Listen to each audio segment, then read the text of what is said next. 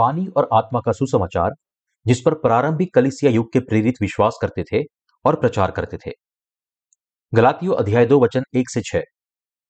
चौदह वर्ष के बाद में बरनबास के साथ फिर यरूशलेम को गया और तीतुस को भी साथ ले गया।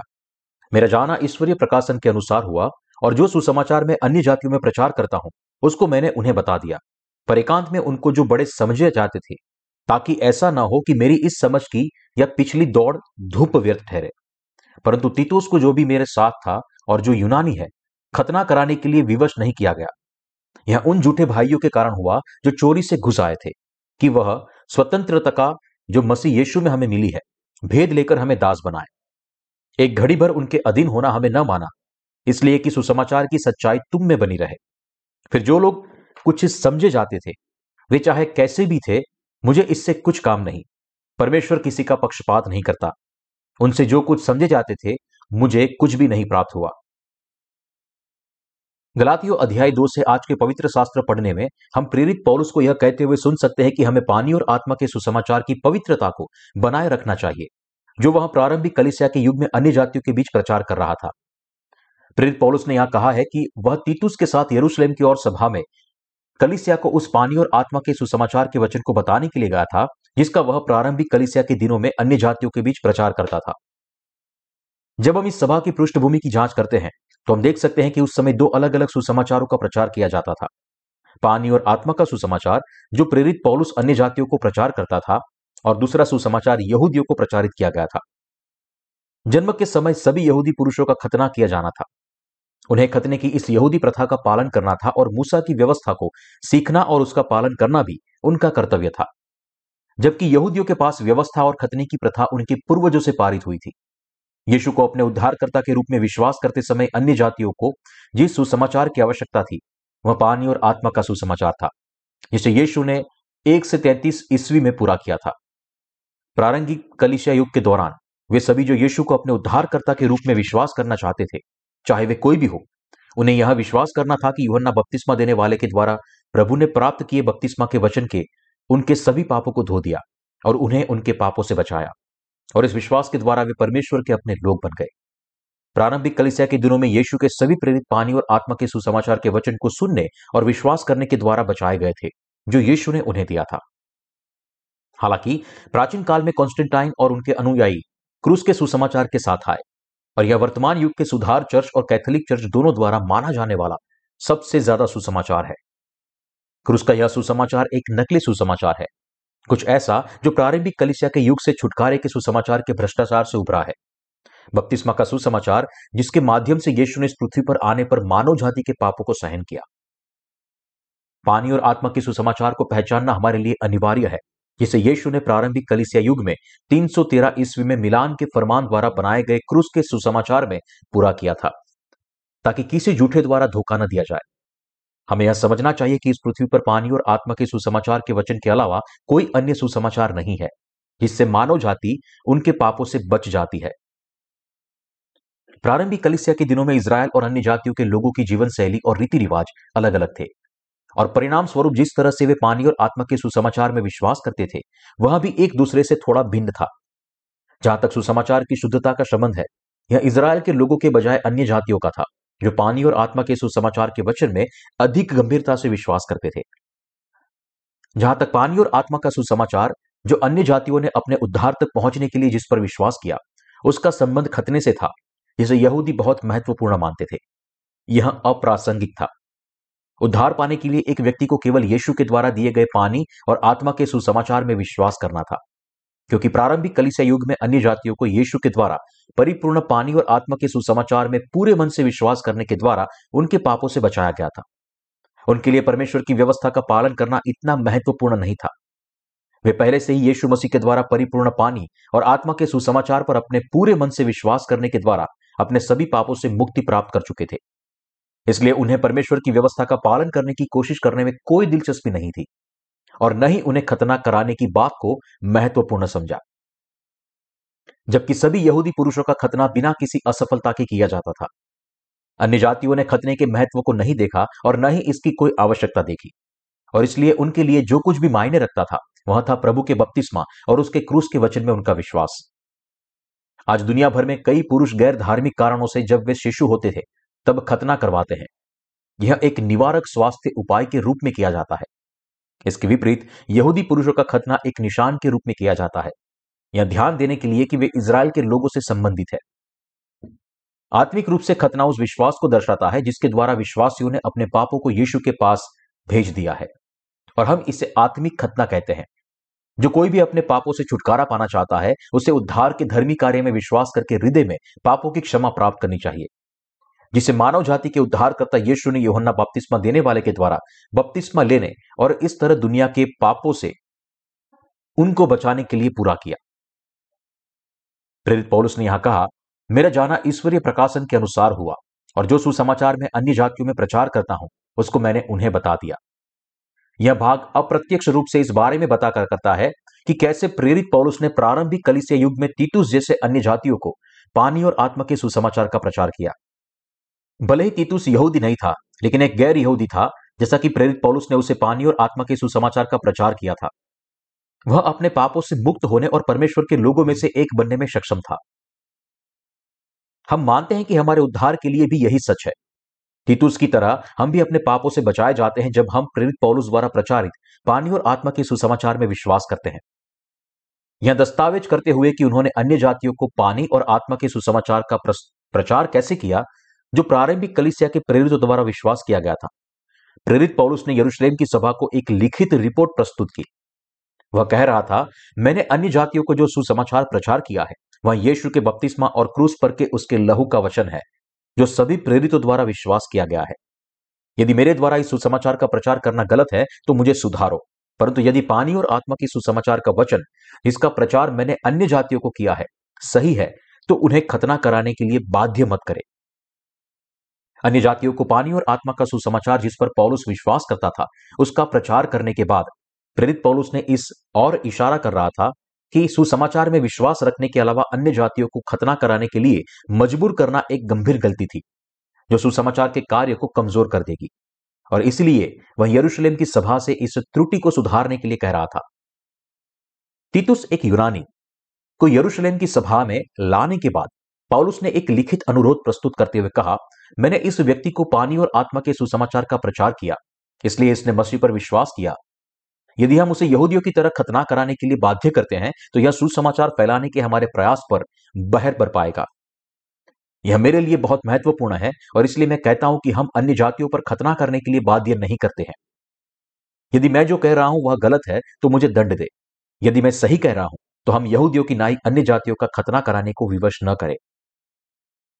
मध्य युग में बनाए गए क्रूस के सुसमाचार में विश्वास करने वाले आज के मसीहियों के लिए यहाँ एक बहुत ही महत्वपूर्ण सबक है।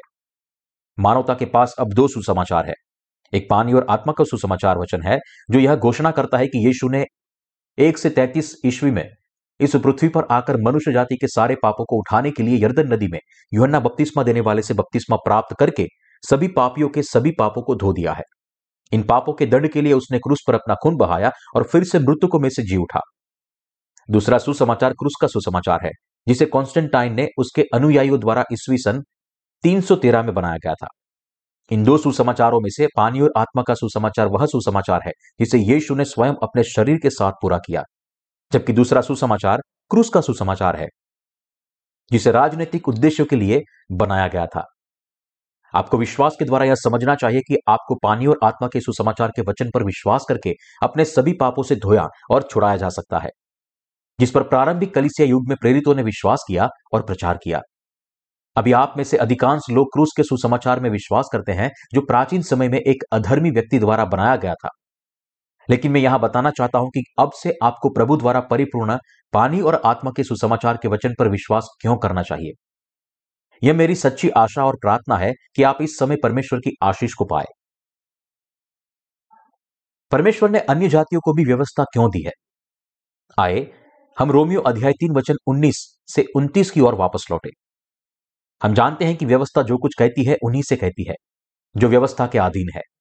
इसलिए कि हर एक मुँह बंद किया जाए और सारा संसार परमेश्वर के दंड के योग्य ठहरे, क्योंकि व्यवस्था के कामों से कोई प्राणी उसके सामने धर्मी नहीं ठहरेगा। इसलिए कि व्यवस्था के द्वारा पाप की पहचान होती है। परंतु अब व्यवस्था से अलग परमेश्वर की वह धार्मिकता प्रकट हुई है, जिसकी गवाही व्यवस्था और भविष्यवक्ता देते हैं। अर्थात परमेश्वर की वह धार्मिकता जो यीशु मसीह पर विश्वास करने से सब विश्वास करने वालों के लिए है। क्योंकि कुछ भेद नहीं, इसलिए कि सबने पाप किया है और परमेश्वर की महिमा से रहित है। परंतु उसके अनुग्रह से उस छुटकारे के द्वारा जो मसीह यीशु में है, सेंत में धर्मी ठहराए जाते हैं। उसे परमेश्वर ने उसके लहू के कारण एक ऐसा प्रायश्चित ठहराया जो विश्वास करने से कार्यकारी होता है, कि जो पाप पहले किए गए और जिन पर परमेश्वर ने अपनी सहनशीलता के कारण ध्यान नहीं दिया उनके विषय में वह अपनी धार्मिकता प्रकट करे। वरन इसी समय उसकी धार्मिकता प्रकट होगी, जिससे वह आप ही धर्मी ठहरे और जो यीशु पर विश्वास करे, उसका भी धर्मी ठहराना वाला हो।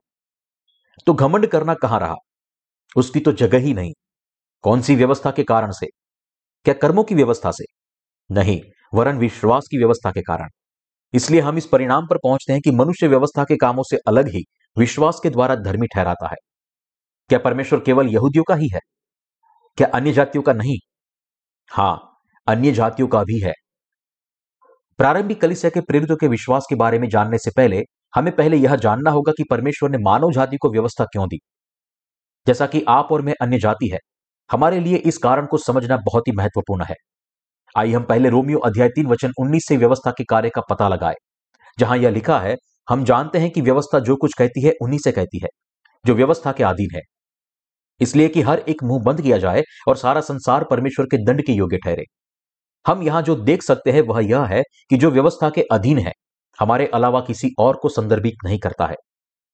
व्यवस्था का कार्य क्या है? यह हमारे पापों को प्रकट करने के लिए है, क्योंकि सबसे पहले हमें अपने उद्धारकर्ता के रूप में यीशु पर विश्वास करने के लिए अपने पापों का एहसास करना चाहिए। ऐसा इसलिए है क्योंकि जब तक हम अपने पापों से पीड़ित नहीं होंगे, हम यीशु की तलाश नहीं करेंगे। कोई व्यक्ति चाहे या ना चाहे हर किसी के दिल में विवेक के रूप में जाना जाने वाला एक मानक होता है। और जब लोग इस मानक को तोड़ने के लिए कुछ गलत करते हैं तो उनकी अंतरात्मा परेशान होती है और उन्हें अपने गलत काम को सुधारने का प्रयास करने के लिए प्रेरित करती है। क्योंकि हमारे मानव हृदय परमेश्वर के स्वरूप की समानता में है। जैसे परमेश्वर धर्मी है, वैसे ही हमारे हृदय धार्मिकता के लिए तरसते हैं। दूसरी ओर, हालाँकि पाप की खोज करना भी हमारी वृत्ति में है, और इसलिए हम अधर्म की भी तलाश करते हैं। एक परिणाम के स्वरूप में हमारे दिलों में एक लड़ाई छिड़ जाती है। और जब हमारा विवेक बहुत सुस्त और कमज़ोर हो जाता है तो हमें परमेश्वर की व्यवस्था की आवश्यकता होती है, जो हमारे विवेक से अधिक मज़बूत है। यह तब होता है जब हम खुद को परमेश्वर के कानून पर प्रतिबिंबित करते हैं। तब हम अपने सच्चे रूप को देखते हैं। जब हम अपने आप को परमेश्वर के न्याय संगत कानून के मानक के आधार पर देखते हैं तो हम अपनी पूर्णता का एहसास करने में सक्षम होते हैं। और परिणाम स्वरूप हम यह समझते हैं कि हमें अपने पापों को धोने के लिए मानव जाति के उद्धारकर्ता यीशु की आवश्यकता है। ऐसा इसलिए है क्योंकि यीशु मसीह हमारे उद्धार करता है, जिन्होंने न केवल अपने बपतिस्मा के द्वारा पापियों के पापों को उठा लिया, बल्कि हमारे स्थान पर हमारे पापों का दंड भी सहा। इसलिए हमारे उद्धारकर्ता के रूप में यीशु को पहचानने और उस पर विश्वास करने के लिए हमें पहले परमेश्वर की व्यवस्था के सामने खड़े होना चाहिए और अपने सच्चे रूप को स्वीकार करना चाहिए। परमेश्वर ने सारी मानव जाति को व्यवस्था का वचन क्यों दिया, जो उसके नियमों से बना है? ऐसा इसलिए है क्योंकि हर दुनिया में सभी पर मनुष्य का जन्म उन कुकर्मियों के बीच में हुआ है, जो परमेश्वर के खिलाफ पाप करते हैं और उनकी विधियों को तोड़ते हैं। यह ठीक है क्योंकि मनुष्य परमेश्वर की दृष्टि में पापी है, इसलिए उसने उन्हें अपनी व्यवस्था दी, ताकि वे अपने पापों को अधर्म के रूप में स्वीकार कर सके। इस प्रकार हम यीशु को अपने उद्धारकर्ता के रूप में विश्वास करते हैं, जो पापियों को उनके पापों से बचाता है। दूसरे शब्दों में, परमेश्वर ने हमें व्यवस्था दी है, ताकि हम अपने पापों को पहचान सके। परमेश्वर द्वारा दिए गए व्यवस्था का वचन न्यायपूर्ण है। परमेश्वर द्वारा दिए गए व्यवस्था का हर वचन सही है, और उसमें एक भी शब्द या एक छोटा सा भी बिंदु गलत नहीं है। इसके विपरीत सभी मनुष्य पापी है, क्योंकि वे सभी अपनी माता के गर्भ से पाप में अवस्था में पैदा हुए हैं। इसलिए यह स्वतः ही स्पष्ट है कि आप पाप के साथ जन्म लेने वाला प्रत्येक मनुष्य उस व्यवस्था के सामने एक पापी है जो परमेश्वर के स्तर को निर्धारित करती है। यद्यपि परमेश्वर की व्यवस्था का वचन पूरी तरह से निर्दोष है, हमारे लिए समस्या यह है कि मनुष्य के रूप में हम सभी आदम के वंशज के रूप में पैदा हुए थे और पाप में जी रहे हैं। क्योंकि मनुष्य आदम के वंशज के रूप में एक पापी हृदय के साथ पैदा हुए थे, वे अनिवार्य रूप से इस दुनिया में रहते हुए अपने शरीर और हृदय से पाप करके, करने के लिए बाध्य है। और यही कारण है कि उन्हें अपने पापों को धोने के लिए मानव जाति के उद्धारकर्ता यीशु की आवश्यकता है। पाप के साथ जन्म लेने के बाद हम हमारे आंतरिक मनुष्य द्वारा निर्देशित पाप करते हैं। भले हम ऐसा करना न चाहते हो, फिर भी हम करते हैं। ये वे अपराध हैं जो हम पापियों के रूप में सहज रूप से करते हैं। हम इस दुनिया में दुष्टों के बीच के रूप में पैदा हुए थे। मानव जाति पाप की एक अजीब प्रजाति है, जो तब तक जीवित महसूस नहीं कर सकती, जब तक वे पाप न करें। वे कमज़ोर लोग हैं जो अपने जन्म के दिन से लेकर मरने के दिन तक पाप के अलावा कुछ नहीं कर सकते। और इसलिए वे अपने अपराधों को धोने के अपने व्यर्थ प्रयास में धर्म की ओर रुख करते हैं। इसलिए लोग एक धर्म के छोड़कर दूसरे धर्म की आशा करते हैं, जब तक कि वे अंत में यीशु मसीह के पास नहीं आते और उनकी धार्मिकता में अपना उद्धार नहीं पाते। इसलिए जीवन एक यात्रा है, जहाँ व्यक्ति यीशु मसीह की तलाश में भटकता रहता है। भले लोग उत्तर खोजने की कोशिश में एक धर्म से दूसरे धर्म में जाते हैं, जो उनके पापों की समस्या का समाधान कर सकता है, वह केवल यीशु मसीह है और उनका भटकना तब तक समाप्त नहीं होता जब तक वे यह समझते नहीं और विश्वास नहीं करते कि केवल मसीह ही उद्धार करता है जो उनकी सभी समस्याओं का समाधान कर सकता है। यदि लोगों को पानी और आत्मा का वहाँ सुसमाचार मिलता है, जो प्रारंभिक कलिसिया युग के प्रेरितों द्वारा विश्वास किया गया सुसमाचार है, जो उनके पापों को धो देता है, केवल तभी वे अपने पापों की समस्या को हल कर सकते हैं और अपनी यात्रा को समाप्त करने के लिए अनंत जीवन का आशीर्वाद प्राप्त कर सकते हैं। क्योंकि जब हम अपनी माता के गर्भ में थे तब से हमें अपने पूर्वजों के सभी पाप विरासत में मिले हैं। हम हमारे हृदय में बारह पापों के साथ इस जगत में जी रहे हैं। इसलिए लोग हत्या करते हैं क्योंकि वे सभी एक हत्यारे हृदय के साथ पैदा हुए थे और वे मूर्खतापूर्ण काम करते हैं क्योंकि वे मूर्ख हृदय से पैदा हुए थे। इन दो पापों के अलावा कम से कम दस और पाप हैं जो सभी मनुष्य इस दुनिया में रहते हुए करते हैं। संक्षिप्त में, हर कोई एक असुधार्य पापी है। प्रेरित पौलुस आज उन पापियों के साथ बात करता है, जो पाप में जी रहे हैं, कि उन्हें परमेश्वर की व्यवस्था की आवश्यकता है। तो फिर कौन परमेश्वर की व्यवस्था के क्रोध के अधीन है? हर एक इंसान परमेश्वर के क्रोध के अधीन जी रहा है, क्योंकि हर कोई आदम के वंशज के रूप में पैदा हुआ था, और हर कोई पापी है, और हर एक व्यक्ति पाप करता है। व्यवस्था पापियों के अधर्म को प्रकट करती है। जो लोग परमेश्वर के क्रोध के अधीन हैं, वे पापी हैं, जो उसकी आज्ञाओं का पालन करने में असमर्थ है, और इसलिए अपने पापों के लिए दंड के पात्र है। इसलिए वे परमेश्वर की व्यवस्था के अधीन है। इसलिए परमेश्वर की व्यवस्था का वचन दंड की वस्तुओं को उजागर करता है, जिन्हें अपने पापों की मजदूरी का भुगतान करना होगा। तो फिर परमेश्वर अपने व्यवस्था के वचन को द्वारा मनुष्य जाति से अब क्या कह रहा है? वह यही कह रहा है, तू पापी मन से जन्मा पापी है, इसलिए तू कुकर्मी पापी है, जिसने नरक का दंड सहना पड़ेगा। जिसे मैंने तेरे पापों के लिए तैयार किया है दूसरे शब्दों में कहे तो व्यवस्था हमें इशारा करती है कि हम अपने पापों की सजा पाने के लिए मौत के दंड पर है। परमेश्वर कह रहा है कि उसने मानव जाति को व्यवस्था दी है, ताकि सभी को यह पता चल सके कि पूरे संसार में सभी मनुष्य पापी है और उन्हें परमेश्वर के न्याय के अधीन रखना होगा। जीवित परमेश्वर सभी पापियों से कह रहा है कि उन्हें उनके पापों के लिए दंडित किया जाएगा। परमेश्वर ने उन्हें अपने नियम दिए हैं और उनके व्यवहार को नियंत्रित करने वाले ये नियम मिलाकर व्यवस्था का निर्माण करते हैं। व्यवस्था जो कहती है, वह पापियों से कहती है, जो परमेश्वर के न्याय के अधीन है। यह उन्हें बताता है कि उनके पाप कितने भयानक है और उनके अधर्म के लिए उन्हें कितनी भयानक सजा का सामना करना पड़ेगा। इसलिए आपके और मेरे लिए परमेश्वर की विधियों से यह जानना इतना महत्वपूर्ण है कि हम सभी पापी हैं जो अपराध करते हैं। परमेश्वर हमसे जो चाहता है, वह केवल हमारी नैतिक विफलताओं को पहचानना और हमारे गलत कार्यों को ईमानदारी से स्वीकार करना नहीं है। जबकि इस तरह की विफलताएँ भी अपराध है। परमेश्वर चाहता है कि हम अपने भौतिक और मौलिक पापी स्वभाव को स्वीकार करने के लिए आगे बढ़े। हम सभी पाप के साथ पैदा हुए थे और हमारे दिल अधर्म से भरे हुए हैं और परमेश्वर चाहता है कि हम पापी, पानी और आत्मा के सुसमाचार के वचन पर विश्वास करने के द्वारा अपने सभी पापों की क्षमा प्राप्त करें, जिस पर प्रारंभिक कलिसिया ने विश्वास किया और हमें उसको पारित करना है। ऐसा करने के लिए हमें सबसे पहले अपने पापों को पहचानना होगा कि वे परमेश्वर के सामने क्या है। हमारे लिए परमेश्वर के सामने अपने पापों को स्वीकार करने के लिए हमारे पास उसका स्तर होना चाहिए। परमेश्वर के इस मानक के आधार पर हमारे दिलों और कार्यों की जाँच करनी चाहिए और यहाँ समझना चाहिए कि वे इसे पूरा करने के करीब नहीं है। तभी हम परमेश्वर की दृष्टि में स्वयं को पापियों के रूप में स्वीकार करने में सक्षम है। स्वर्ग और पृथ्वी को बनाने के बाद परमेश्वर इस संसार और स्वर्ग के राज्य पर समान रूप से राज्य करता है और यहाँ परमेश्वर है जो हर चीज़ के लिए मानक निर्धारित करता है। त्रिएक परमेश्वर हमारा मानक है और हमारा पूर्ण शासक है। वह जो हर चीज़ के लिए मानक निर्धारित करता है, उसने मानव जाति को अपनी विधियाँ दी है। ये विधियाँ केवल यहूदियों को नहीं, बल्कि पूरी मानव जाति को दी गई थी। इसलिए यह आपके और मेरे लिए ज़रूरी है कि हम उन नियमों को भी लागू करें, जो हमारे दिलों और कार्यों के लिए परमेश्वर के स्तर को बनाते हैं। हमने अपना जीवन कैसे व्यतीत किया यह जांचने के लिए जब हम परमेश्वर के द्वारा स्थापित मानकों के नियमों के अपने जीवन और हृदयों पर लागू करते हैं, तब हम सभी यह समझ सकते हैं कि हम वास्तव में भयानक पापी है। परमेश्वर द्वारा दी गई व्यवस्था की 613 विधियाँ और आज्ञाएँ हैं। यदि हम उन सभी को गिने, परमेश्वर की व्यवस्था के वचन को संक्षिप्त करते समय हम दस नियमों के बारे में सोच सकते हैं। ये दस आज्ञाएँ हैं, जैसे तू मुझे छोड़ किसी और को परमेश्वर करके न मानना तो अपने लिए कोई मूर्ति खोद करना बनाना और न उसकी आराधना करना और न उसके सामने दंडवट करना। ये नियम परमेश्वर के स्तर की विधिया है, जो न केवल इसराइल के लोगों पर, बल्कि अन्य जातियों पर भी लागू होती है। जब परमेश्वर की विधिया अपना मानक स्थापित करती है तो हम मनुष्य पर लागू होती है और हम में से प्रत्येक बिना किसी अपवाद के पापी पाया जाता है। यदि हम किसी व्यक्ति, अन्य व्यक्ति से, जो मात्र एक प्राणी है अपने सृष्टिकर्ता और स्वामी परमेश्वर से अधिक प्रेम करते हैं तो हम परमेश्वर के विरुद्ध पाप करते हैं। और यदि हम उसके आगे झुककर उसकी उपासना करते हैं तो वो हमारे लिए खुद ही मूर्त बनाएँगे। तो हम परमेश्वर के सामने मूर्ति पूजा का पाप करते हैं।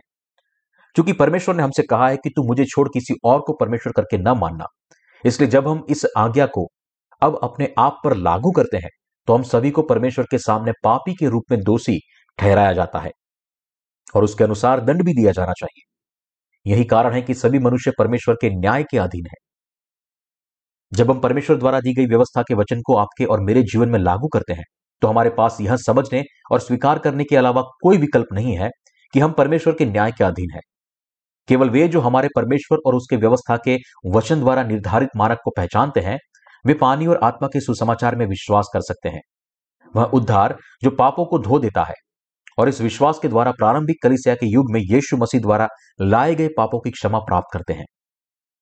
परमेश्वर द्वारा दिए गए व्यवस्था के वचन के लिए धन्यवाद। हम सभी समझ सकते हैं, हम परमेश्वर के न्याय के अधीन है। जब हम परमेश्वर की व्यवस्था को तोड़ने और पाप करने के लिए दंड का सामना करते हैं तो हमें हमारे दंड के रूप में नरक में भेज देना चाहिए। पानी और आत्मा के सुसमाचार के वचन, जिसका प्रेरित पौलुस ने प्रारंभिक कलिसिया के युग में प्रचार किया था। प्रारंभिक कलिसिया का युग के दौरान प्रेरित पौलुस ने न केवल यहूदियों को, बल्कि अन्य जातियों को भी पानी और आत्मा के सुसमाचार का प्रचार किया। और तीतुस अन्य जातियों में से एक था, जो इस सुसमाचार में विश्वास करता था। प्रारंभिक कलिसिया के दिनों में प्रेरित पौलुस ने तीतुस और सभी अन्य जातियों को जो सिखाया, वह निम्नलिखित था। पहला, वह परमेश्वर कौन है जिसने आकाश और पृथ्वी को बनाया? और दूसरा, परमेश्वर ने मानव जाति को व्यवस्था दी, परंतु यह व्यवस्था किस पर लागू होती है? और तीसरा, व्यवस्था कब और किसके प्रभाव में आती है? परमेश्वर ने अपनी व्यवस्था के वचन के साथ जो मानक स्थापित किया है, वह हमें अपने पापों का एहसास करने में सक्षम बनाता है। व्यवस्था सभी को पापी के रूप में दोषी ठहराने में प्रभावी है। दूसरे शब्दों में, व्यवस्था के माध्यम से है कि परमेश्वर हम पापियों पर प्रकट करता है कि हम उसके न्याय के अधीन है। साथ ही पौलुस कहता है कि यह व्यवस्था के कार्य और प्रभावशीलता की सीमा है। प्रारंभिक कलिसिया युग से तीतुस एक यहूदी नहीं, बल्कि एक अन्य जाति था, क्योंकि वह एक गैर यहूदी था, इसलिए वह परमेश्वर की व्यवस्था में पारंगत नहीं था। फिर भी क्योंकि वह जिस दिन से अपनी माँ के गर्भ में था, तब से इस दुनिया में अपने माता पिता के पापों के साथ पैदा हुआ था। वह अभी भी एक पापी था। हालाँकि तीतुस विश्वास के द्वारा उद्धार तक पहुँचने में सक्षम था, क्योंकि प्रेरित पौलुस ने उसे प्रारंभिक कलिसिया के युग में समय में प्रेरितों के जो विश्वास किया था, वह पानी और आत्मा के सुसमाचार का प्रचार किया था। यीशु मसीह पर विश्वास करने से पहले, अन्य जातियों को पहले व्यवस्था को जानना था, और इसलिए प्रेरित पौलुस ने उन्हें पहले व्यवस्था के बारे में सिखाया। यह रोमियो अध्याय तीन वचन बीस में लिखा गया है, इसलिए व्यवस्था के कामों से कोई प्राणी उसके सामने धर्मी न ठहरेगा, क्योंकि व्यवस्था ही से ही पाप की पहचान होती है। हम में से कौन यह कह सकता है कि जब हम वास्तव में प्रतिदिन पाप करते हैं तो हम निष्पाप है? हमारा देह पापी इच्छाओं से भरा है, क्योंकि यह पापी स्वभाव मानव जाति में हमेशा छिपा रहता है इसलिए जब भी मौका मिलता है, हम पाप करते हैं। इसलिए मनुष्य पाप के उपकरण से कुछ भी अधिक नहीं है। जो अपराध करने के लिए अपने हृदय और देह के पापी स्वभाव को दोहन करते हैं। इसलिए लोग अपने पूरे जीवन काल में आदतन परमेश्वर के विरुद्ध पाप करते हैं। हम इतने नियमित और बार बार पाप करते हैं कि पाप किए बिना एक दिन भी हमारे लिए नहीं गुजरता। तो फिर परमेश्वर द्वारा दी गई व्यवस्था का वचन मानव जाति के लिए कौन सा कार्य करता है? प्रारंभिक कलिसिया के प्रेरित पौलुस हमें यहाँ सिखा रहा है कि परमेश्वर द्वारा दी गई व्यवस्था के वचन का एकमात्र कार्य मानव जाति को उनके पापों का एहसास कराने में सक्षम बनाना है। परमेश्वर ने मानव जाति को जो नियम दिए हैं, उनसे यह बोध होता है कि मानव हृदय पापों से भरा है। व्यवस्था का कोई और अन्य उद्देश्य नहीं है। इसलिए परमेश्वर द्वारा दी गई व्यवस्था अपने आप में हमें आत्मिक नहीं बना सकती। फिर भी लोग अक्सर व्यवस्था के वचन के बारे में काफ़ी भ्रमित होते हैं। कुछ लोग जो मध्य युग में बनाए गए क्रूस के सुसमाचार में विश्वास करते हैं, वे स्वयं से यहाँ कहते हुए व्यवस्था का पालन करने का संकल्प लेते हैं, मैं परमेश्वर की सारी व्यवस्था का पालन करूँगा। मैं एक अच्छे मसीही के रूप में प्रभु के दिन को पवित्र रखूँगा। मध्य युग में बनाए गए क्रूस के सुसमाचार में ये विश्वासी व्यवस्था के पालन के साथ अपनी धार्मिकता का दिखाना पसंद करते हैं।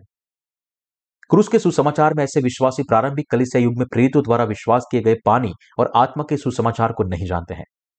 उनकी विशेषताओं में से एक यह है कि वे अपनी धार्मिकता से भरे हुए हैं, क्योंकि वे मध्य युग में बनाए गए क्रूस के सुसमाचार में विश्वास करते हैं।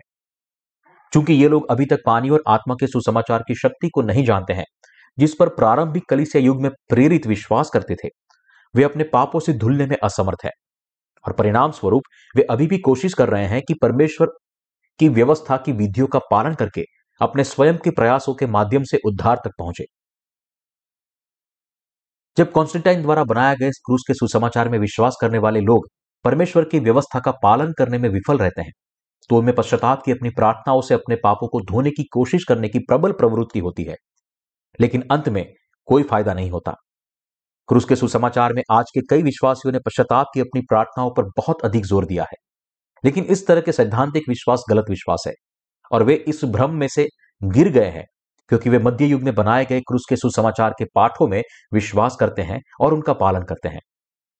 पश्चाताप के मसीही सिद्धांत पर भरोसा करते हुए इन लोगों का विश्वास गलत है, जो उनके विवेक को शांत करने के अलावा और कुछ नहीं करता है। यह उनके विवेक को शांत करने के लिए है कि वे परमेश्वर से क्षमा के लिए प्रार्थना करते हैं। उनसे कहते हैं, परमेश्वर, मैंने गलत किया है। यदि आप इस बार मेरे पापों को क्षमा कर देते हैं तो मैं ऐसा पाप फिर कभी नहीं करूँगा। मैं इस तरह के अपराध को कभी नहीं दोहराऊँगा। इसलिए कृपया मुझे बस एक बार क्षमा कर दे। हालाँकि बाइबल और प्रारंभिक युग के समय में प्रेरितों द्वारा विश्वास किया गया पानी और आत्मा के सच्चे सुसमाचार के वचन दोनों ही स्पष्ट रूप से कहते हैं कि मानव जाति के पापों को केवल यीशु द्वारा परिपूर्ण पानी और आत्मा के सुसमाचार में विश्वास के साथ ही धोया जा सकता है। ऐसा इसलिए है क्योंकि यर्दन नदी में योहन्ना बपतिस्मा देने वाले के द्वारा बपतिस्मा लेने से यीशु ने मानव जाति के सभी पापों को एक बार और हमेशा के लिए उठा लिया। प्रभु कहते हैं, तुम सत्य को जानोगे और सत्य तुम्हें स्वतंत्र करेगा। योहन्ना अध्याय आठ, वचन बत्तीस। फिर भी जो लोग मध्य युग में बनाए गए क्रूस के सुसमाचार में विश्वास करते हैं, वे मानते हैं कि वे पश्चाताप की अपनी प्रार्थनाओं के माध्यम से पापों के क्षमा प्राप्त कर सकते हैं। हमारे लिए यहाँ यहाँ जानना नितांत आवश्यक है कि पानी और आत्मा का सुसमाचार, जो प्रारंभिक कलिसिया युग में प्रेरितों द्वारा विश्वास किया गया था और 313 ईस्वी में कॉन्स्टेंटाइन द्वारा बनाए गए क्रूस के सुसमाचार पूरी तरह से अलग सुसमाचार है। ऐसा इसलिए है क्योंकि जब तक हम इन दो अलग अलग सुसमाचारों के बीच के अंतर को नहीं जानते हैं तो जब यीशु को हमारे उद्धारकर्ता के रूप में विश्वास करके पापों की क्षमा प्राप्त करने की बात आती है, तब हम आसानी से एक घातक त्रुटि में पड़ सकते हैं। हालाँकि बाइबल हमें पश्चाताप करने के लिए कहती है, यह केवल पश्चाताप की प्रार्थना करने से बहुत अलग है। जबकि पश्चाताप का अर्थ है गलत रास्ते से मुड़ना और सही रास्ते पर लौटना। पश्चाताप की प्रार्थना करने का शाब्दिक अर्थ है केवल शब्दों के साथ पश्चाताप करना।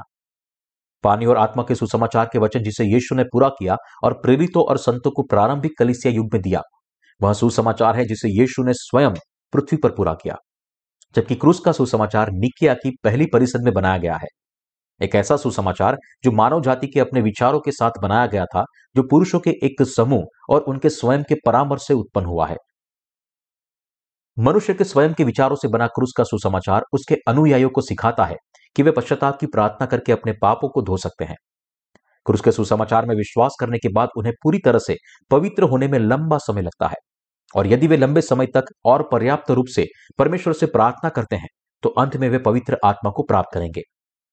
हमें यहाँ समझने की ज़रूरत है कि जिनके हृदय पाप में होते हैं, उनके माध्यम से ही इस तरह के हास्यास्पद सिद्धांत पूरी दुनिया में इतने व्यापक रूप से फैले हुए हैं। जिन बातों को हमें जानना आवश्यक है, उनमें से आइए, अब हम उस पर करीब से नज़र डालें कि बाइबल वास्तव में अंगीकार के बारे में क्या कहती है। बाइबल हमें बताती है कि नया जन्म लेने वाले पाप करते हैं तो उन्हें अंगीकार करना चाहिए। तो फिर अंगीकार का बाइबल आधारित अर्थ क्या है? अंगीकार का अर्थ है, परमेश्वर को हमारे बारे में सब कुछ ठीक वैसे ही बताना जैसा वह है। इसे स्पष्ट करने के लिए एक उदाहरण। एक जासूस जो स्वयं बाइबल के आधार पर अंगीकार करता है। जब हम परमेश्वर के सामने अंगीकार करते हैं, तब हम जासूस की तरह होते हैं जो खुद को बदल देता है और अंगीकार करता है कि मैं फलाने देश में पैदा हुआ एक जासूस हूँ और फलाने सैन्य अड्डे में एक घुसपैठिए के रूप में प्रशिक्षित हूँ। मैं इस देश में गुप्त खुफिया जानकारी इकट्ठा करने आया था, लेकिन मैं अब खुद को बदल रहा हूँ।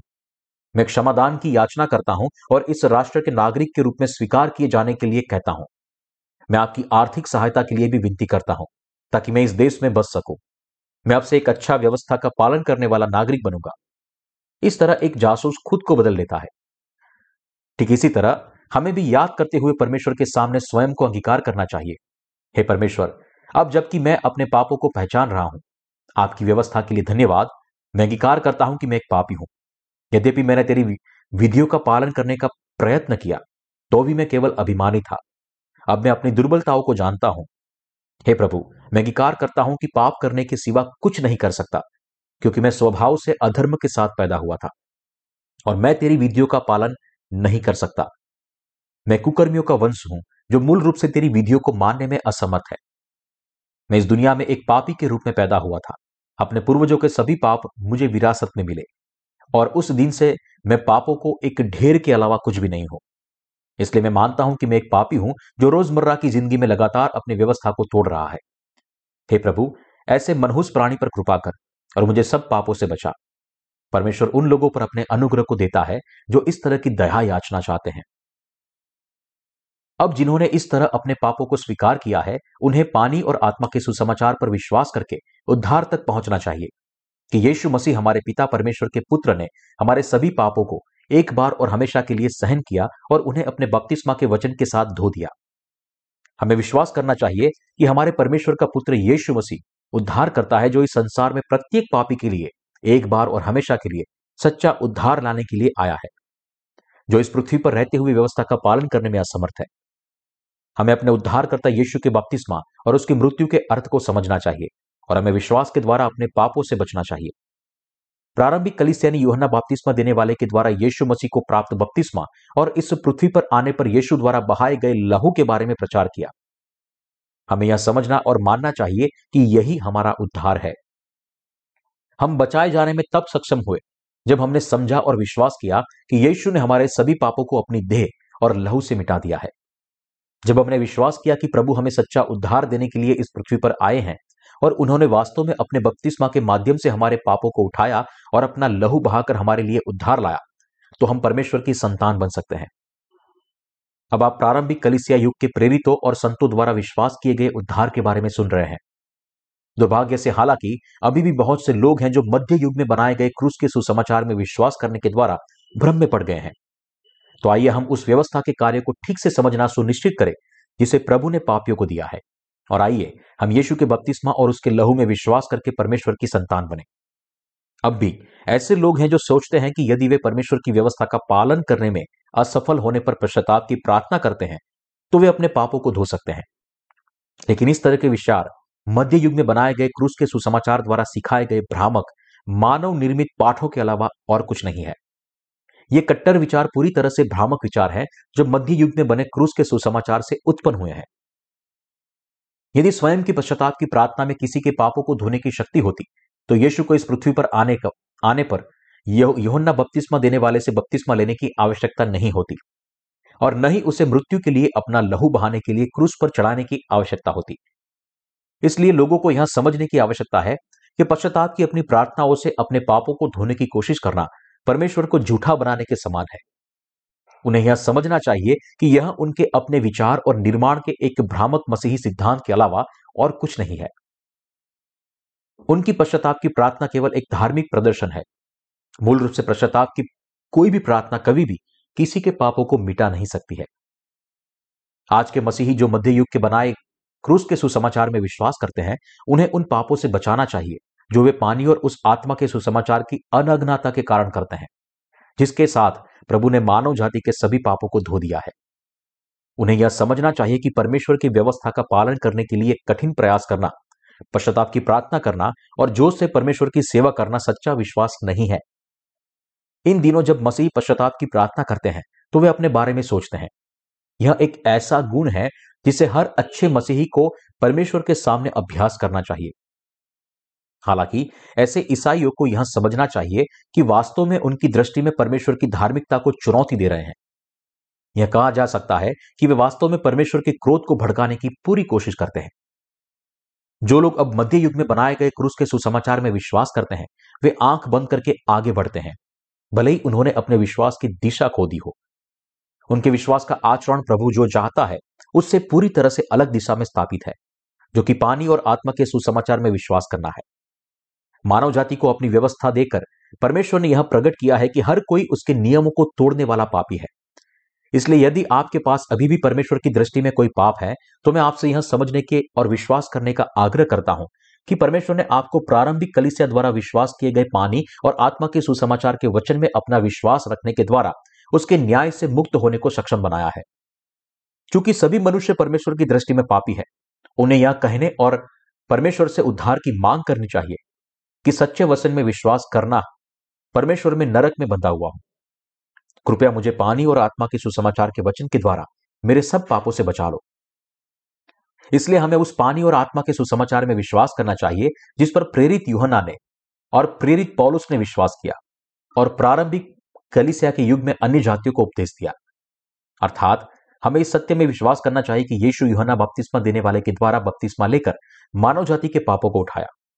विश्वासियों के पापों को धो दिया और हमारे पापों की कीमत को अपने लहू और क्रूस पर मृत्यु के साथ चुकाया, ताकि हम विश्वासियों को नया जीवन दिया जा सके।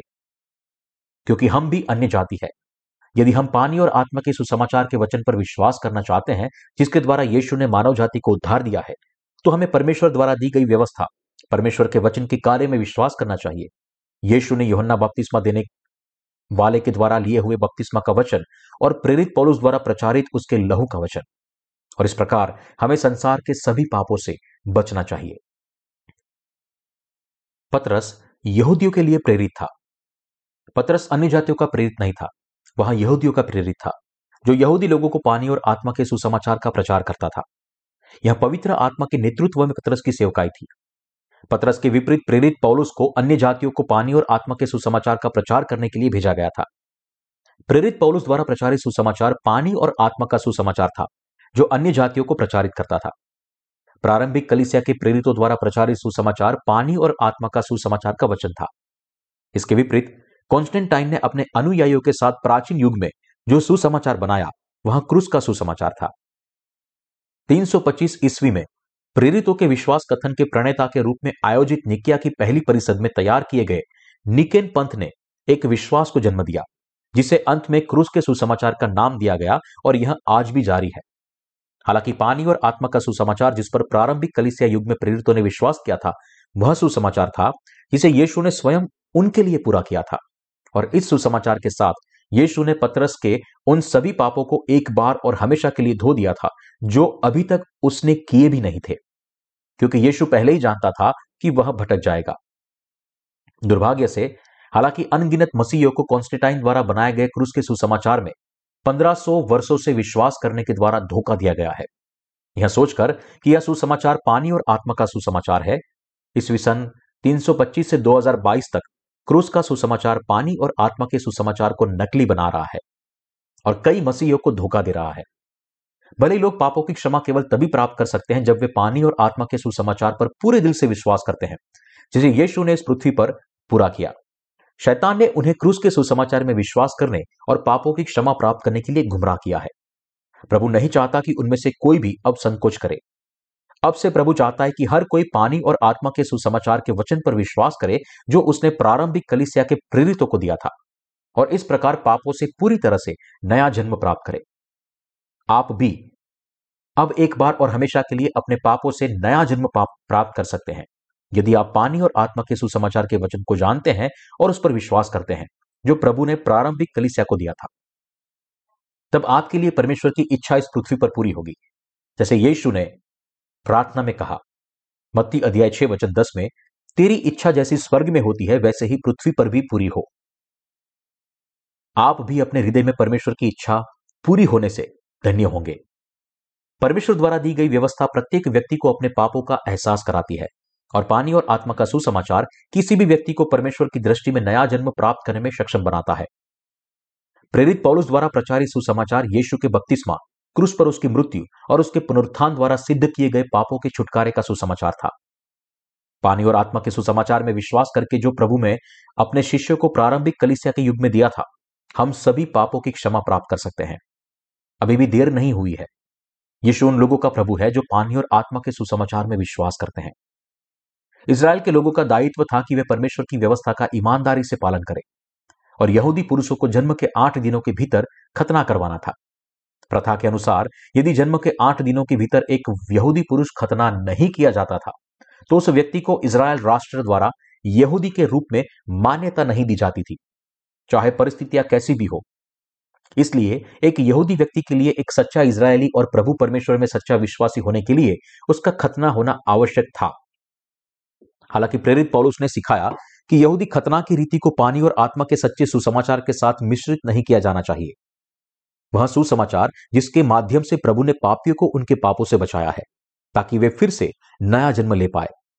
इसलिए मैं आपको यह समझने के लिए सलाह देता हूँ कि पानी और आत्मा का सुसमाचार वचन प्रारंभिक कलिसिया द्वारा विकास किया गया था और अपने दिनों से वर्तमान तक पारित किया गया था। वह वचन जो आपको नया जन्म लेने में सक्षम बनाता है। इस वचन में विश्वास करें और इस प्रकार परमेश्वर के लोग बनने के लिए नया जन्म प्राप्त करें। मैं आशा और प्रार्थना करता हूँ कि परमेश्वर आपको पानी और आत्मा के सुसमाचार के वचन के द्वारा नया जन्म लेने की आशीष दे। आज के पवित्र शास्त्र पठन में प्रेरित पौरुष गलतियों की कलिसिया के प्रति नाराज़ था। यही कारण है कि उन्होंने प्रारंभिक कलिसिया की यरूशलेम की सभा को पानी और आत्मा के शुद्ध सुसमाचार के वचन को प्रस्तुत किया, जिसने अन्य जातियों को भी विश्वास से नया जन्म लेने में सक्षम बनाया। प्रेरित पौलुस ने चेतावनी दी कि यीशु में विश्वास करने के अतिरिक्त अन्य जातियों से खतना कराने की मांग करना एक रुकावट का कार्य था, जो उन्हें पानी और आत्मा के सुसमाचार के वचन में विश्वास करने के द्वारा नए सिरे से जन्म लेने में रोकता था। जबकि यहूदियों के लिए व्यवस्था के वचन का पालन करना और यीशु में विश्वास करने के बाद भी उनके रीति रिवाजों के अनुसार खतना किया जाना असामान्य नहीं था। अन्य जातियों के लिए खतना की यहूदी प्रथा और व्यवस्था का पालन करना, उनके लिए पानी और आत्मा के सुसमाचार के वचन जो यीशु ने पूरा किया था, उस पर पूरी तरह से विश्वास करके नया जन्म पाना कठिन बना रहा था। क्योंकि अन्य जातियों में परमेश्वर की व्यवस्था के ज्ञान का अभाव है। परमेश्वर ने मानव जाति को जो व्यवस्था दी है, उसकी उनकी समझ अत्यंत सीमित है। वे बमुश्किल ही जानते हैं कि व्यवस्था ही उन्हें उनके पापों का एहसास कराने में सक्षम बनाती है। इस एहसास तक पहुँचने के बाद, हालाँकि वे यीशु मसीह के पास आकर और उनके बपतिस्मा और लहू में विश्वास करके पापों की क्षमा और परमेश्वर की आत्मा का उपहार प्राप्त कर सकते हैं। एक बार जब अन्य जातियों को पानी और आत्मा के सुसमाचार के वचन पर विश्वास करके इस तरह पापों की क्षमा प्राप्त हो जाती है, जो यीशु ने प्रारंभिक कलुसिया को दिया था तो उन्हें पूरी दुनिया में उद्धार के वचन को फैलाने वाले कार्यकर्ताओं के रूप में जीना चाहिए, जो सभी को नया जन्म प्राप्त करने में सक्षम बनाता है। यदि अन्य जातियों को इस प्रकार यीशु पर विश्वास करने के द्वारा बचाया जाने के बाद भी खतना कराना और अपने जीवन में व्यवस्था का पालन करना ना होता तो उनके लिए इस कर्तव्य को पूरा करना बहुत कठिन हो जाता। यदि हमें प्रारंभिक कलिसिया को परमेश्वर द्वारा दिए गए पानी और आत्मा के सुसमाचार के वचन पर विश्वास करके न, नया जन्म प्राप्त करने के बाद भी व्यवस्था की बलिदान की प्रथा या खतने की रीति को करना पड़े तो परमेश्वर प्रसन्न नहीं होगा। यहाँ इस बात से सहमत होना चाहिए कि व्यवस्था और खतने की रीति पर ज़ोर देना उन लोगों पर बहुत भारी बोझ डालता है जो विश्वास से बचाए गए हैं। इस तरह के कार्यों से उन पर बोझ डालना, उनके लिए सुसमाचार को फैलाने के लिए परमेश्वर के कार्यों को पूरा करना असंभव बना देगा। क्या अब आप समझते हैं कि प्रेरित पौलुस हमें यहाँ सिखा रहा है? पूरी दुनिया में अन्य जातियों के लिए परमेश्वर की व्यवस्था का वचन केवल उस हद तक प्रभावी है कि यह उन्हें उनके पापों का एहसास कराने के लिए एक उपकरण के रूप में कार्य करता है। एक बार जब यह समझ में आ जाता है तो वे यीशु द्वारा प्राप्त किए गए पापों के धोने के बाप्तिस्मा और क्रूस पर बहाए गई लहू में विश्वास करके अपने हृदयों में पापों की क्षमा प्राप्त कर सकते हैं। यही वह उद्देश्य है जिसके लिए पिता परमेश्वर ने व्यवस्था की स्थापना की। केवल तभी अन्य जाति, पानी और आत्मा के सुसमाचार के वचन पर विश्वास कर सकते हैं जो यीशु मसीह ने प्रारंभिक कलिसिया को दिया था। उद्धार के इस विश्वास से फिर से जन्म लेना, परमेश्वर की स्तुति करना और सुसमाचार की घोषणा के लिए जीना और स्वर्ग जाना उनके लिए संभव होता है। क्या ऐसा नहीं है? यह प्रेरित पौलुस के यरूशलेम की सभा के प्रति निवेदन का सार है। जैसा कि हम स्पष्ट रूप से जानते हैं, हम इसराइली नहीं, परंतु अन्य जाति है। इसका मतलब है कि हमें अपने दिलों से उद्धार के सत्य को समझने और विश्वास करने के द्वारा पापों की क्षमा प्राप्त करनी चाहिए। कैसे यीशु मसीह ने बपतिस्मा और लहू के उस वचन के द्वारा हमारे पापों को उठाया, जो उसने प्रारंभिक कलिसिया को दिया और उनके दंड को दूर किया। यदि अब हम प्रभु के द्वारा दिए गए पानी और आत्मा के सुसमाचार पर विश्वास करने के द्वारा हमेशा के लिए अपने पापों से बचाए गए हैं। तो अब से हमारे पास पृथ्वी पर रहते हुए जो कुछ बचा है, वह केवल उस सुसमाचार का प्रचार करना है, जो प्रारंभिक कलिसिया को दिया था और जब प्रभु बुलाए तब स्वर्ग में जाना है। अब हमारे लिए शारीरिक रूप से खतना कराने का कोई कारण नहीं है, जैसा कि इसराइल के लोगों का था। इसके विपरीत, हमें केवल अपने दिलों में विश्वास का आत्मिक खतना करने की आवश्यकता है, जो यहाँ दर्शाता है कि हम अपने पापों से धोए गए हैं और पवित्र लोग बन गए हैं। क्या ऐसा नहीं है? परमेश्वर द्वारा दी गई व्यवस्था वह वचन है, जो उस मानक को निर्धारित करता है, जिसके द्वारा हमें उसका भय मानना चाहिए। और यह वो वचन है, जो हमें सिखाता है कि हमारे मानव शरीर में हम इसे पूरी तरह से पालन करने में असमर्थ है। आइए, हमें से जो लोग प्रारंभिक कलिसिया को दिए गए पानी और आत्मा के सुसमाचार के वचन में विश्वास करते हैं, अब यह परमेश्वर की आत्मा की व्यवस्था के, जिसका हमें पालन करना चाहिए।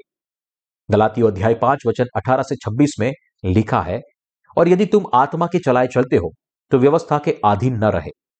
शरीर के काम तो प्रकट है, अर्थात व्यभिचार, गंदे काम, लुचपन, मूर्ति पूजा, टोना, बैर, झगड़ा, ईर्ष्या, क्रोध, विरोध, फूट, विधर्म, डाह, मतवालापन, लीला क्रीड़ा, और इनके जैसे और और काम है। इनके विषय में मैं तुमसे पहले से कह देता हूँ, जैसा पहले कह भी चुका हूँ, कि ऐसे ऐसे काम करने वाले परमेश्वर के राज्य के वारिस न होंगे। पर आत्मा का फल प्रेम, आनंद, शांति, धीरज, कृपा, भलाई, विश्वास, नम्रता और संयम है। ऐसे ऐसे कामों के विरोध में कोई भी व्यवस्था नहीं। और जो मसीह यीशु के हैं, उन्होंने शरीर को उसकी लालसाओं और अभिलाषाओं समेत क्रूस पर चढ़ा दिया है। यदि हम आत्मा के द्वारा जीवित हैं तो आत्मा के अनुसार चले भी। हम घमंडी होकर न एक दूसरे को छोड़े और न एक दूसरे से डाह करें। परमेश्वर की व्यवस्था की आत्मा। यह है। सबसे अधिक परमेश्वर से प्रेम रखो और अपने समान, अपने पड़ोसियों से प्रेम रखो। इसके विपरीत, आत्मा का नियम जो परमेश्वर ने हमें दिया है, हमें पवित्र आत्मा का उपहार प्राप्त करने और परमेश्वर के लोग बनाने के लिए प्रारंभिक कलिसिया को दिए गए पानी और आत्मा के सुसमाचार में विश्वास करके पापों की क्षमा प्राप्त करने की आज्ञा देता है। और यह हमें यह भी बताता है, एक दूसरे से प्रेम करो। एक दूसरे की कद्र करें। एक दूसरे की बुराई मत करो। यह आत्मा का नियम है। आत्मा की व्यवस्था हमें अपनी देह के प्रेम से बढ़कर, पानी और आत्मा के सुसमाचार में विश्वास करने की आज्ञा देता है। जो प्रभु ने प्रारंभिक कलिसिया के दौरान उन लोगों को दिया था। इसका संदेश यह है, एक दूसरे से प्रेम करो और एकता में पानी और आत्मा के सुसमाचार को सारे संसार में फैलाओ। परमेश्वर हम सबसे जिन्होंने पानी और आत्मा के सुसमाचार के वचन में विश्वास करके नया जन्म प्राप्त किया है, यही कहता है। मैं अब पानी और आत्मा के सुसमाचार का प्रचार क्यों कर रहा हूँ, जो प्रभु ने प्रारंभिक कलिसिया के युग में दिया था? ऐसा इसलिए है क्योंकि वर्तमान समय में न केवल मेरे, अपने देश में, बल्कि पूरी दुनिया में इतने सारे मसीही, यीशु में विश्वास करने का दावा करने के बावजूद विश्वास का मूर्ख जीवन जी रहे हैं। क्योंकि वे मध्य युग में बनाए गए क्रूस के सुसमाचार में विश्वास करते हैं। वे अपने व्यवस्था के विश्वास के लिए आभारी हैं और यह नहीं जानते कि पवित्र आत्मा का मार्गदर्शन क्या है। मसीही आज विश्वास का एक मूर्ख जीवन भी जी रहे हैं। वे यहाँ विश्वास करते हैं कि क्रूस का सुसमाचार, जो कि पुरातन काल में कॉन्स्टेंटाइन द्वारा बुलाए गए निकिया की पहली परिषद में बनाया गया था, वह पानी और आत्मा के सुसमाचार का वचन है, जो प्रभु द्वारा दिया गया है। ईसा पूर्व 325 में निकिया की पहली परिषद में पूरे किए गए क्रूस के सुसमाचार को पानी और आत्मा के सुसमाचार के साथ बदलने के द्वारा, जिसे यीशु ने एक से तैंतीस सदी में पूरा किया और प्रारंभिक कलिसिया को दिया वे बर्बाद जीवन के साथ समाप्त होने के लिए एक भ्रामक सुसमाचार में विश्वास करते हैं। ये मसीही यह भी जान नहीं जानते कि बाइबल में उन्हें वह वचन कहाँ मिल सकता है जो मानव जाति को पानी और आत्मा से नया जन्म लेने में सक्षम बनाता है। क्रूस पर चढ़ाए गए यीशु पर आँख बंद करके विश्वास करना भले ही उन्हें पता ना हो कि वे नया जन्म कब लेंगे। वे कभी कभी विधि सम्मत विश्वास में पड़ जाते हैं। कट्टरता से कॉस्मेटिक आंदोलन का पालन करते हैं। आधुनिक धर्मशास्त्र के आगे झुकते हैं या अन्यथा उग्र सिद्धांतवादी बन जाते हैं जो अपने स्वयं के सांप्रदायिक सिद्धांतों के अलावा और कुछ नहीं मानते। अब हमें यह समझने की आवश्यकता है। यदि केवल हम पानी और आत्मा के सुसमाचार के वचन पर विश्वास करते हैं, जो प्रभु ने प्रारंभिक कलिसिया को दिया था तो हमारे पास अपने पापों से फिर से जन्म लेकर परमेश्वर के लोगों के रूप में जीने के लिए कुछ भी नहीं है। इसलिए मैं आपसे आग्रह करता हूँ कि कृपया इस बारे में सोचे कि प्रभु ने कब पानी और आत्मा के सुसमाचार की पूर्ति की और उसे प्रारंभिक कलिसिया को दिया। और मध्य युग में क्रूस का सुसमाचार कब और क्यों उभरा? और मैं आपको पानी और आत्मा के सुसमाचार वचन में विश्वास करके नया जन्म लेने वाले संत बनने के लिए कहता हूँ, जो हमें हमारे पापों से नया जन्म लेने में सक्षम बनाता है। और इस वचन का प्रचार करने वाले परमेश्वर के कार्यकर्ता बने। यह मेरी आशा और प्रार्थना है कि आप इस प्रकार पानी और आत्मा के सुसमाचार में अपने विश्वास के साथ परमेश्वर की महिमा करेंगे। प्रभु ने आपको पानी और आत्मा के सुसमाचार के वचन के द्वारा नया जन्म लेने का आशीर्वाद दिया है। यहाँ हमें यह समझने की ज़रूरत है कि भले ही हमारे लिए परमेश्वर के प्रत्येक वचन के अनुसार जीना सही है, क्योंकि हमारा शरीर कमज़ोर है, हम व्यवस्था के वचन का पालन नहीं कर सकते हैं, और इसलिए हमें प्रभु के सामने अंगीकार करना चाहिए कि हम व्यवस्था के हर वचन को पालन करने में असमर्थ है। यह ठीक है, क्योंकि हम परमेश्वर द्वारा दी गई व्यवस्था की विधियों का पालन करने में असमर्थ नहीं है कि हम अंत में उसके न्याय के अधीन है। और यही कारण है कि हमें अब पानी और आत्मा के सुसमाचार में विश्वास करके अपने पापों से बचाया जाना चाहिए। अब से हमें बपतिस्मा और यीशु के लहू के वचन पर विश्वास करने के द्वारा उद्धार तक पहुँचना चाहिए, जो उसने हमें दिया है। पानी और आत्मा के सुसमाचार के रूप में यीशु मसीह की धार्मिकता में विश्वास करना और अपने दिलों में इसे इस रूप से पहचानना हमारे लिए बिल्कुल अनिवार्य है। यीशु मसीह हमें दुनिया के सभी पापों और हमारे सारे दंड से बचाने के लिए इस धरती पर आए और उन्होंने हमें प्रारंभिक कलिसिया युग में पानी और आत्मा का सुसमाचार, उद्धार के बाप्तिस्मा का वचन दिया। उसके प्रेम और इस वचन में विश्वास करके हमें परमेश्वर की संतान बनना चाहिए और उसकी स्तुति करनी चाहिए। हमें प्रभु के द्वारा दिए गए पानी और आत्मा के सुसमाचार के वचन पर विश्वास करके परमेश्वर की संतान बनना चाहिए। अब से हमें पानी और आत्मा के सुसमाचार के वचन का पालन करना चाहिए, जो परमेश्वर की धार्मिकता का गठन करता है। एक दूसरे से प्रेम करें और परमेश्वर को आनंद देने के लिए अपने पड़ोसियों को इस सुसमाचार का प्रसार करें। अब से हमें उस विधि सम्मत विश्वास को त्याग देना चाहिए, जिसने हमें शब्द के द्वारा व्यवस्था के वचन को मानने की कोशिश करने के लिए मजबूर कर दिया। इसके बजाय पूरे दिल से पानी और आत्मा के सुसमाचार पर विश्वास करें, जो पापों को धोने का एकमात्र सुसमाचार है। जो यीशु मसीह ने हमें दिया है और इस प्रकार हमारे सभी पापों से मुक्ति प्राप्त करें। संक्षिप्त में, अब से हमें पानी और आत्मा के सुसमाचार के वचन पर विश्वास करके पापों की क्षमा प्राप्त करनी चाहिए, जो यीशु मसीह ने हमें दी है, और इस विश्वास के अनुसार इस दुनिया के लिए धार्मिकता के पात्र के रूप में जीवन जीना चाहिए।